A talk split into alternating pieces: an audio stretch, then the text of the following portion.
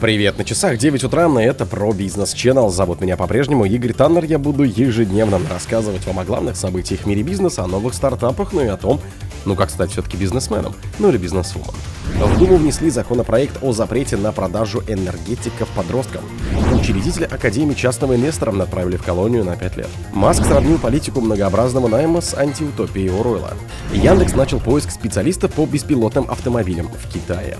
Продажи водки в 2023 году остались близки к рекордным. В Минфине допустили повышение НДПИ для угля. Спонсор подкаста Глаз Бога. Глаз Бога это самый подробный и удобный бот пробива людей, их соцсетей и автомобилей в Телеграме. В Думу внесли законопроект о запрете на продажу энергетиков подросткам. Госдума рассмотрит инициативу запрета на федеральном уровне продажи несовершеннолетним безалкогольных тонизирующих напитков БТН, в число которых входят энергетики. Соответствующий законопроект появился в законодательной базе Нижней Палаты парламента. Авторы 24 депутата, в числе которых кандидат в президенты Николай Харитонов, Нина Астанина, КПРФ Ярослав Нилов, ЛДПР и другие, отметили, что в 65 субъектах Российской Федерации уже есть ограничения на продажу БТН, в том числе подросткам, но есть острая необходимость в регулировании на уровне страны. Молодежь без каких-либо ограничений приобретает напитки, потребляя их в количестве, которое наносит безусловный вред их здоровью, прежде всего сердечно-сосудистой системы. Кроме того, регулярное потребление данных напитков формирует у молодых людей соответствующую зависимость от них, а также способно вызывать обострение нервных и психических заболеваний, сказано в пояснительной записке. Учредителя Академии частного инвестора отправили в колонию на 5 лет. Суд приговорил бизнес-тренера, учредителя Академии частного инвестора Андрея Хавратова к пяти годам лишения свободы в колонии общего режима по делу о мошенничестве. Об этом сообщила Московская прокуратура. Хавратова признали виновным в совершении пяти эпизодов мошенничества в особо крупном размере, организованном группой лиц. Часть 4 статья 159 УК. Гособвинение просило приговорить его к шести годам колонии. Хавратов вину не признал, приговор в законную силу еще не вступил. Как рассказали в прокуратуре, Хавратов вместе с соучастницей, находящейся в розыске, и другими лицами создали сайт, на котором утверждалось, что любой желающий может стать совладельцем, пайщиком, дольщиком, акционером глобального инвестиционного фонда, работающего во всех сегментах и секторах инвестиционного рынка. Фигуранты вводили людей в заблуждение, уверяя, что они смогут получить высокий инвестиционный доход. Маск сравнил политику многообразного найма с антиутопией Оруэлла.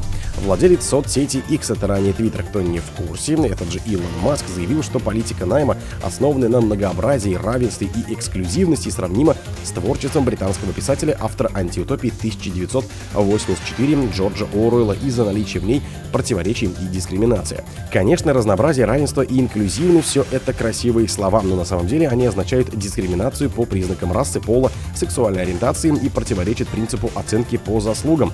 Поэтому я думаю, что это в корне антисемитично, приводит слова Маска европейской версии газеты Politico. В этом контексте бизнесмен призвал быть осторожнее с любыми словами, которые звучат так, будто взяты из книги Джорджа Оруэлла. Интервью Маска последовало после критики в адрес X о массовом распространении разжигающих ненависть высказываний. В ноябре 23-го сам Маск спровоцировал возмущение после публичного согласия с твитом, в котором утверждалось, что еврейские общины насаждают именно ту диалектическую ненависть, которую хотят, чтобы люди перестали использовать против них, пишет Политико. Яндекс начал поиск специалистов по беспилотным автомобилям в Китае.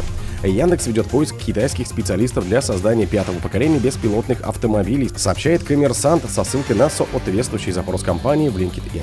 В вакансии указано, что компания ищет в китайском Сунчжоу инженера по эксплуатации с опытом разработки электронных блоков управления ЭБУ. Специалист, согласно описанию, должен будет сотрудничать с неким независимым китайским дизайн-бюро, вместе с которым Яндекс сейчас разрабатывает ЭБУ для роботакси пятого поколения. Ранее о подготовке новой модели беспилотного автомобиля не сообщалось, отмечает газета.